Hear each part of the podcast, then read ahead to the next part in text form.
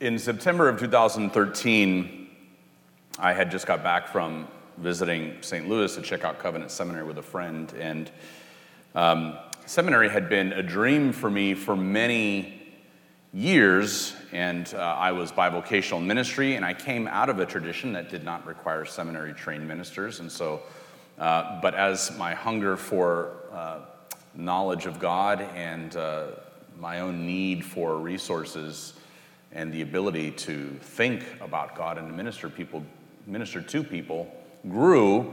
Uh, my longing for seminary also grew, and uh, when I came back um, from from the visit here to St. Louis, uh, I was so sort of enthralled and excited, but but coming to seminary felt like climbing Everest. I was a little bit older than the average student. I had an established, you know, family, and um, there were just a lot of connections. There were financial challenges. There were all these different things, and it seemed like a huge logistical nightmare to just sort of pick up my family and move 1,800 miles across the country. And after talking it over with Maribel, I walked into an empty office room at my place of employment. And I just knelt down and I just cried out to the Lord, and literally I wept. I mean, and I told God how much I wanted it. And I don't remember ever at that moment feeling like there was anything I ever wanted more. Now, for some people who go who who do those do that, and they've got options. They could do a bunch of different things. They've got the resources. They've got the freedom. Uh, but it's not like that for everybody, and it wasn't like that for me. And so it just felt like, you know, it, it felt like I was praying that I could win like a billion dollar lottery ticket or something. It was like impossible. Like the odds just seemed so stacked against me. But um, I prayed and I asked God, uh, there was a boldness about my prayer. I sort of was filled with the, the hopeful anticipation and expectation of this possibility, and yet at the same time, experience had taught me that God is ultimately in charge of my life, and God ultimately does what He, think, he thinks is best. And so I surrendered the whole thing to Him completely. I was asking boldly, but surrendering completely. Asking God boldly, and at the same time surrendering completely. And a prayer like that might go something like, Father, I believe you can do this. This is what I want. This is my dream. But, you know, I know that that may not be your will. And so I remember praying, Lord, and, and I had tears when I, I mean, I was weeping when I was praying this. Lord, if it's not your will, you have to send me the comfort and the grace to deal with the disappointment. And it's a hard thing to do, isn't it? To pray that way, to have these high hopes of expectation, and I'll also at the same time brace yourself for the possibility that you may pray something that does not happen, right? Faith is sort of this believing in our heart, hoping in our heart. I mean, faith and hope and trust go together. And at the same time, recognizing that not every prayer is also answered. And I'm talking about when you really believe in and see the possibilities of what God can do. And it excites you. You know, sometimes we pray things half heartedly. It's kind of like, Lord, well, you know, this would be great if you do it, I guess, because, you know, maybe there's just not that confidence there. But I'm talking about when you really want something, when you really, really want God to do something, and you pray with all this hopeful expectation because you know God can do it. And at the same time, perhaps you have also had experiences with God in prayer where things you have prayed for are things you are right now praying for. You're yet to see the fruit of that labor in prayer. It hasn't come to pass. And so, what often happens is we just don't even ask in the first place. Or, when we do ask, sometimes we ask for things selfishly. This is what James 4 2 says You do not have because you do not ask. You ask and you do not receive because you ask wrongly to spend it on your passions. The context of James's words in that chapter are maybe none of us have done it, but early on, apparently in the church, there were people that were praying for sinful, lustful things. And so James recognizes this tendency to fall on either side of the path into a ditch. One is asking for things selfishly, right, which means something that doesn't honor God, or not to ask at all, right? Asking selfishly or not to ask at all. And I'm going to go out on a limb here and say that for most of us, I would just I'm just to I'm just to guess here. Most of us probably fall into the ditch of not asking at all. Now, some of you may be praying for a Lamborghini or something, but like I think most of us probably fall into the ditch of like not asking. We're we're it's almost like you don't even get your hopes up. We don't ask God, even though we're commanded in Scripture in prayer to make petitions and to ask. And it's, it's understandable, isn't it? We know there's a possibility of disappointment, and we want to protect our hearts, so we do what we think is the safest route by not even making the request in the first place. Most of us have this sort of de facto philosophy which goes like this Blessed are they who never expect to receive, for they shall never be disappointed. That's sort of our hidden underlying philosophy regarding prayer. We would rather not be disappointed, and so we don't even ask. We just kind of preclude the outcome of the answer before even going to God in prayer. This morning, I want to look at a better philosophy, a better principle, if you will, and I'm calling it the balancing principle of prayer that I believe navigates between the hope on the one hand and the fear of disappointment on the other. And it's this ask boldly, surrender completely. Ask boldly, surrender completely. This is the shape of petitionary prayer.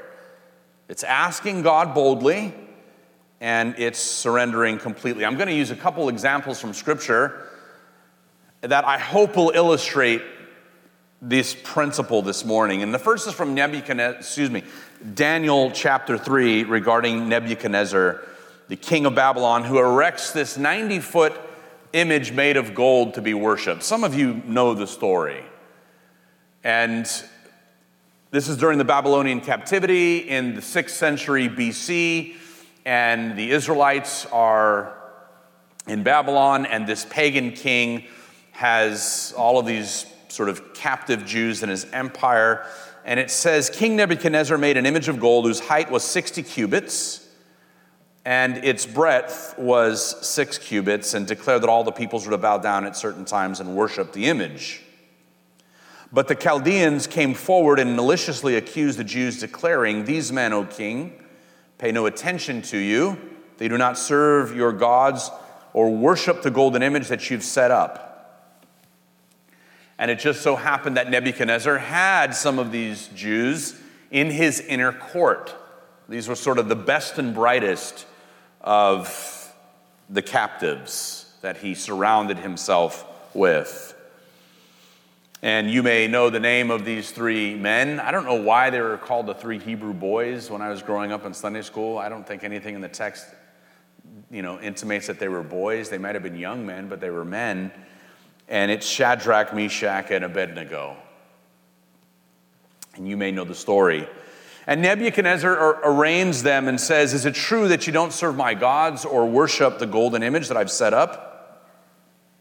If you do not worship, you will immediately be cast into a burning fiery furnace. And who is the God who will deliver you out of my hands? Not wanting to be uh, burned alive, of course, is not a selfish request, it's a good thing. And they pray and recognize that um, God is able to deliver them. I realize that I'm missing my fourth page of my sermon. Can you put up the next slide, Larry?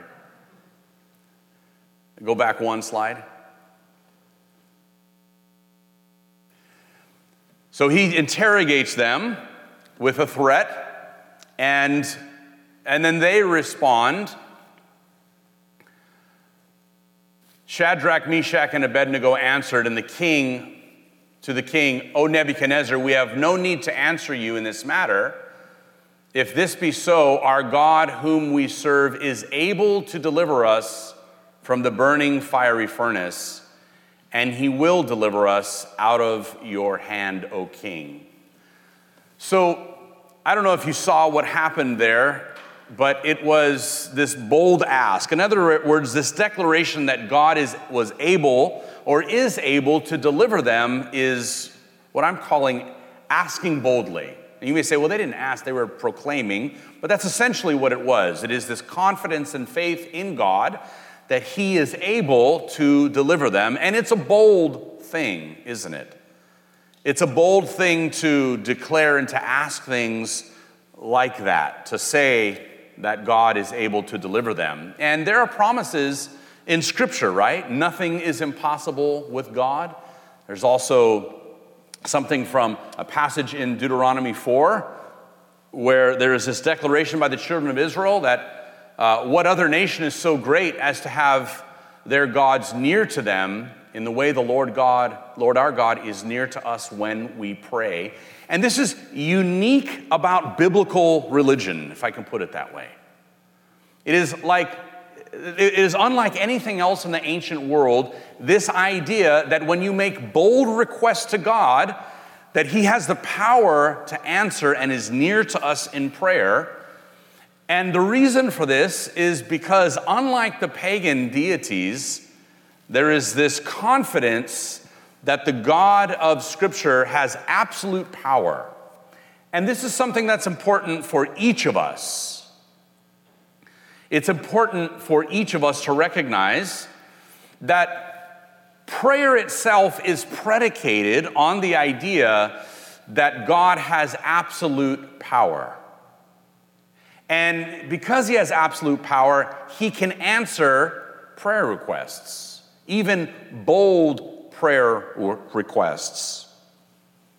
On the flip side of the confidence of these three Hebrew men is this acknowledgement that God is still worthy to be worshiped, and their loyalty to God is never predicated on some type of guarantee that He will indeed answer every single prayer. I know it's a hard thing, right?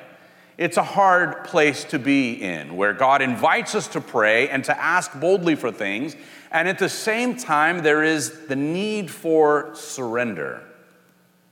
Because if God is indeed absolutely powerful, that means there are times when God overrides us.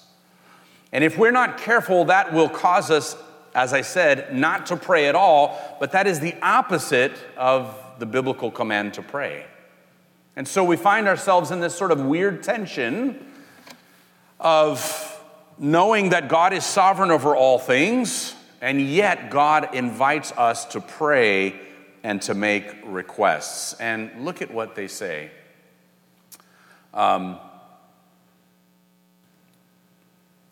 but if not, be it known to you, O king, that he that we will not serve your gods or worship the golden image that you have set up.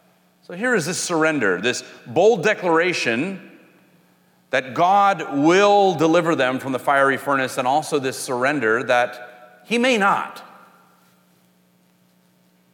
God is able to do anything, and at the same time, he is ultimately sovereign and there is a need to surrender to that, like I did in the, that office that, that day in prayer.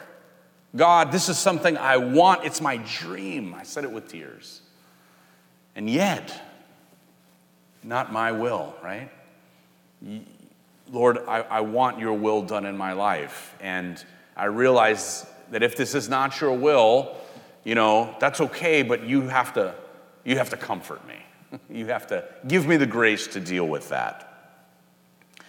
And so, not wanting to be burned alive for refusing to worship an idol was a good thing, but they knew that God was sovereign. They surrendered completely to God's will. If we know that God is sovereign, but then don't pray because we say, well, God has predetermined all things, so why pray? We're sort of demonstrating really bad theology. That's sort of a, a leap we're making, maybe in our logical minds, that the Bible itself doesn't make. Right? Scripture never says, hey, like God is sovereign, so don't even, don't even bother asking because whatever He's planned and determined is going to happen anyway. Actually, we don't see that in the Bible. We see people praying and God at times changing His mind. I mean, it happens over and over again in Scripture. Now, there may be some sidebar discussion about, well, what does that mean about the sovereignty of God? I mean, that's not the focus of my sermon this morning. The focus is God is sovereign, but invites us to make petitions and requests. And we see in Scripture God often answering those requests. Now, if you don't know how the story, uh, if you, don't, you didn't know this story uh, before, it is one of the most harrowing stories in the Bible. And the details, the way things happened, was um, the king did his worst. God didn't stop Nebuchadnezzar from binding them and throwing them in the fire. And, but the king looks into the furnace and sees that they're not only being burnt up by the fire, but they're free from their sort of shackles. And there's not just three people down there in the furnace, there's a fourth. And he looks like the Son of God. Now, how does Nebuchadnezzar know what the Son of God looks like? I don't know. But in his mind, he sees a fourth person down there that is with them in this sort of literal fiery trial and they were rescued. God answered that bold ask, that sort of declaration of faith and expectant hope that our God is able to, able to deliver us from your hand and from the fiery furnace. And indeed, that is exactly what God did. They all lived. But what's instructive for us is that their loyalty to God was not contingent on the outcome. Does that make sense? Their loyalty to God was not contingent on the outcome. They made a bold request, but they also surrendered that request to God's sovereign will. And they worshiped and served God for something other than simply the petition, right? They clearly had a relationship with the Lord before this fiery trial. And I'm afraid what often happens today in our culture is people put this sort of contingency and connect their faith to this kind of contingency. It's this is what I want God to do, and if He doesn't do it, I'll just, you know, I'll turn my back on Him, or I won't believe in Him. Or maybe people say, oh, I don't believe in God because I asked Him to do this and He didn't do it. But that's not what we see here. Their loyalty to God is not based on the outcome of their petition. They serve and love God because He's God. They ask boldly, they surrendered completely. Now, we might want to ask what exactly has to be surrendered? What exactly do we need to surrender in prayer when we are asking God and making petition to God? Well, it's our will. And it takes the ability, I think, to recognize that my will is not and God's will are not always aligned. So it takes maturity to do that. Um, some things we can ask for are hurtful for us. Some things that we think are good for us are actually bad for us. And because we're not God and don't have the will of God functioning in our hearts perfectly, sometimes we ask for things unwittingly that are harmful for us. Now, it never feels that way, does it? Whenever we pray for things, it always seems like a good thing. But perhaps you can look back on your life and look at things that seemed like a good idea, and you were really glad God did not give it to you. Seemed like a good idea. I remember Maribel and I have sort of, I've shared the story before we got together as teenagers, and by 18, uh, we had a couple kids. We were already married. Um, there's a whole background behind that I'll tell you another time. But I remember I needed a job, and by the church we were attending, there was a tire shop, uh, affordable tire. And they needed someone to change out the tires. And I needed a job so bad. And I remember applying for the job. They called me and they asked if I had any experience. And I said, no, but I'm a quick learner. And I think the job paid, I don't know, maybe minimum wage or a little bit more. I don't remember. Maybe it paid a couple bucks over minimum wage, and that appealed to me at the time as an 18 year old. And oh boy, did I pray for this job. I was so eager. I just wanted to work. You know, I wasn't lazy. And they said, Sorry, we need somebody with experience. And I said, But, but, but, but, but. And the door just sort of slammed in my face. And I was so frustrated because it was like, Why wouldn't God give me something that seemed to be so good for me? Now, I had another application out there at the grocery store. And there was a grocery chain in California, and it was union and had benefits and all these things. I didn't know that at the time. Well, when that door slammed, and not to be cliche esque, right? Like when one door closes, another opens. But, you know, with prayer, it often is true. And I got the call from this grocery store and I got hired, and it was a much better job. They had this whole pay scale. I mean, it was a union gig. I had benefits. I mean, within a, within a year or two, I was making three times the amount as I would have at the tire shop. The tire shop, I would have went nowhere. And quickly I was able to see that for my own good, God did not answer that prayer because He knew things that I didn't know about the future. He was able to recognize things that, was, that were for my good that I could not recognize. And it encouraged me. It encouraged me in my prayer life that God ultimately knows things that we don't and sometimes does not answer prayer for his sovereign will and purpose. Now, another example, the other example I want to use this morning is from Luke 22 and 39. And it's when Jesus knows that his time had come to go to the cross. And it says that Jesus withdrew from his disciples about a stone's throw and knelt down and prayed saying, Father, if you are willing, remove this cup from me. Nevertheless, not my will, but yours be done. Jesus himself had to submit his will to the will of God. Within Jesus, there is a wrestling between these two wills. Now, a pastor friend uh, once told me that during his ordination exam, he was asked, How many wills does Jesus have? And it's not the kind of thing he remembered learning in seminary. So he said, One? And, you know, the ministerial committee at his, in his presbytery just went, and he went, Two? And they went, and the issue revolves around the relationship between Jesus' human and divine natures. And essentially, if Jesus didn't have a human will as well as a divine will, it would be really hard to see him as truly human, but he was. And so he had a human will as well as a divine will.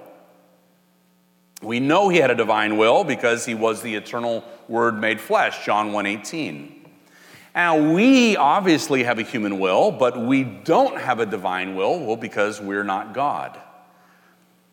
And this is why Jesus tells us to regularly pray in the Lord's Prayer, Your will be done. Most of you know that, right? In the Lord's Prayer, Your kingdom come, Your will be done on earth as it is in heaven.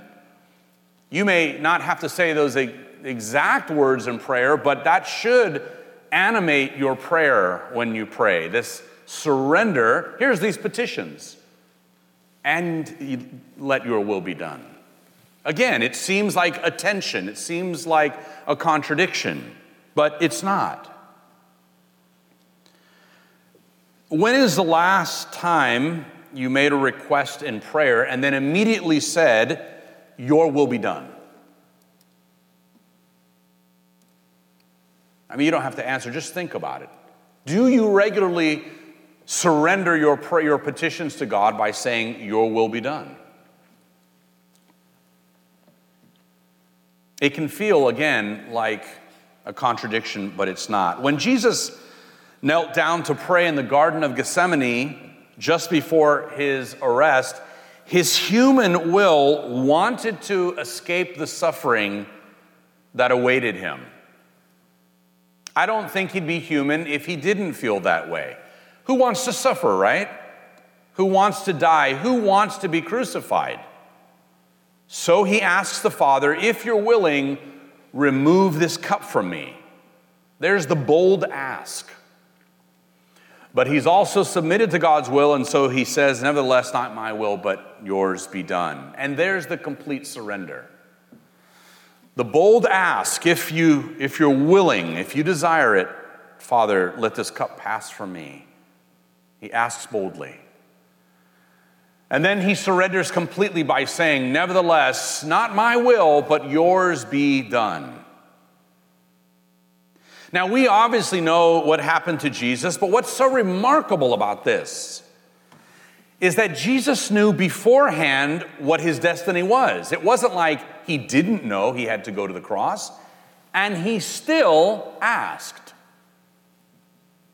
His belief in the sovereignty of God did not preclude his petitions. He did not sort of forego the outcome of a petition because he believed in the sovereignty of God. Jesus believed that the Father would at least consider his request. Now, we might want to ask was, was that foolish and mere wishful thinking? Well, I think the answer is no, it was not foolish. It was precisely because he saw the Father answer so many prayers and petitions. He saw God answer so many prayers that even as he was facing arrest and death, he had this boldness to ask for the cup to be removed. And to me, this conveys a truth, a central truth that I hope you take away this morning that Jesus was not cynical about prayer. He was not cynical about prayer, but we are, aren't we? At some point in our lives, I think we all grow cynical. Now, some of that has to do with the world's promises falling short, right? Sort of life disappoints you. Life says this is what, you know, it means to be happy or this is this is, you know, here this like set of you know, promises that the world gives and of course the world disappoints us. And so there's a lot of things that cause us to become cynical crushing disappointments, weariness, a sense of defeat. And Christians, like anyone else, can easily slip into cynicism. Perhaps that's why you don't pray. Or perhaps that's why you do not make bold requests to God, is you've grown cynical. But we have to fight against cynicism. Paul Miller explains why cynicism is so damaging to our spiritual life. He says cynicism and defeated weariness have this in common. They both question the active goodness of God on our behalf. Satan's first recorded words are cynical. He tells Adam and Eve, For God knows that when you eat of it, your eyes will be opened and you will be like God Satan is suggesting that God's motives are cynical. And Paul Miller goes on to say both the child and the cynic walk through the valley of the shadow of death, but the cynic focuses on the darkness and the child focuses on the shepherd. This is really important for us because the defining characteristic of our age today is cynicism. We live in a cynical culture. We've become such a cynical culture that every truth claim is now suspect. In fact, you may be noticing, sort of as we expand out just for a moment from the topic of prayer, that all truth claims are now on the chopping block. I mean, everything. Everything that was sort of the established norm about the way the universe functions, all of it is up in the air. You know, gender, I mean, all the, that, that's, that, that's just one of about a hundred right now. You know, and it's, it's all on the chopping block. To the point where even secular people are rejecting science, right, on a lot of different levels, because just the idea of truth itself cannot be trusted. That's how cynical we are as a culture, that we assume that, that sort of all structures of knowledge are suspect, that they've been established by people with evil motives.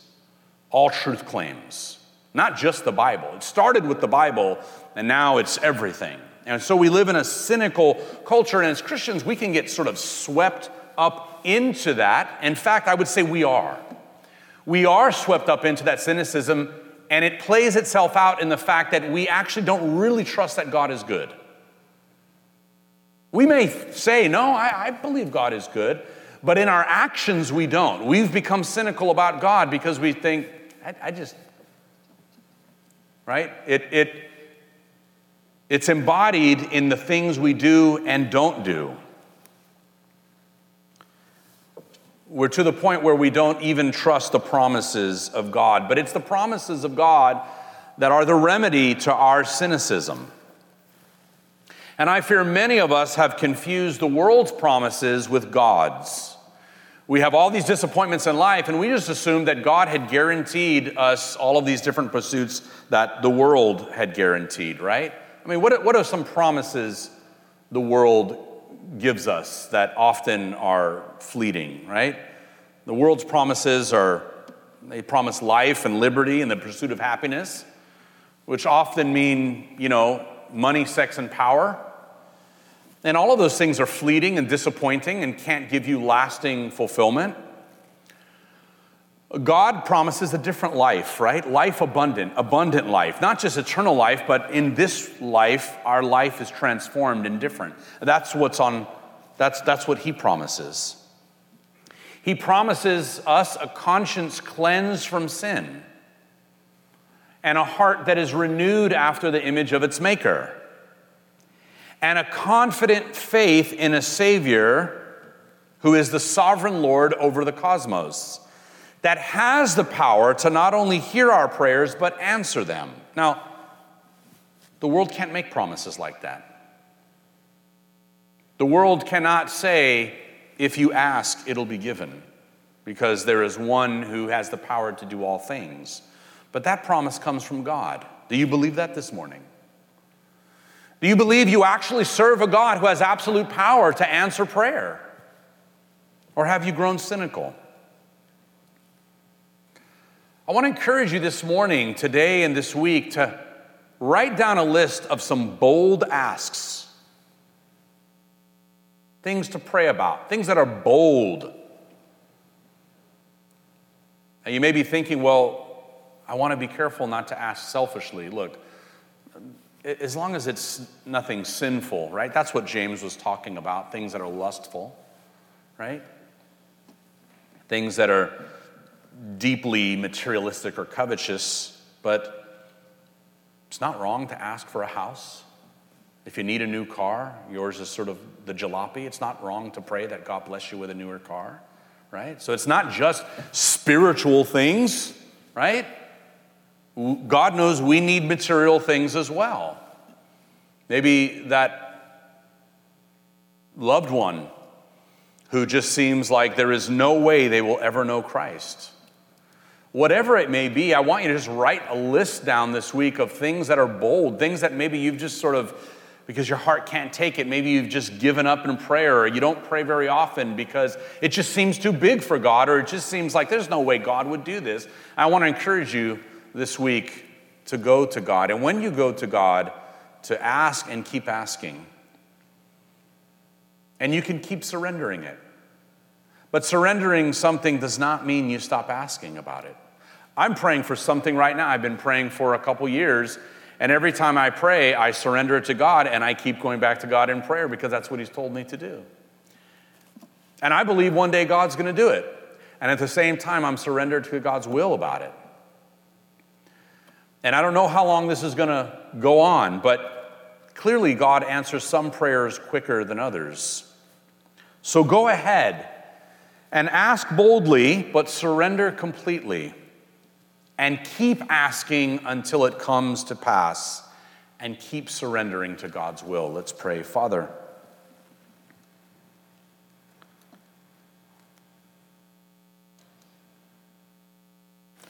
I thank you that you have invited us to come boldly before your, your throne, to come boldly and ask boldly.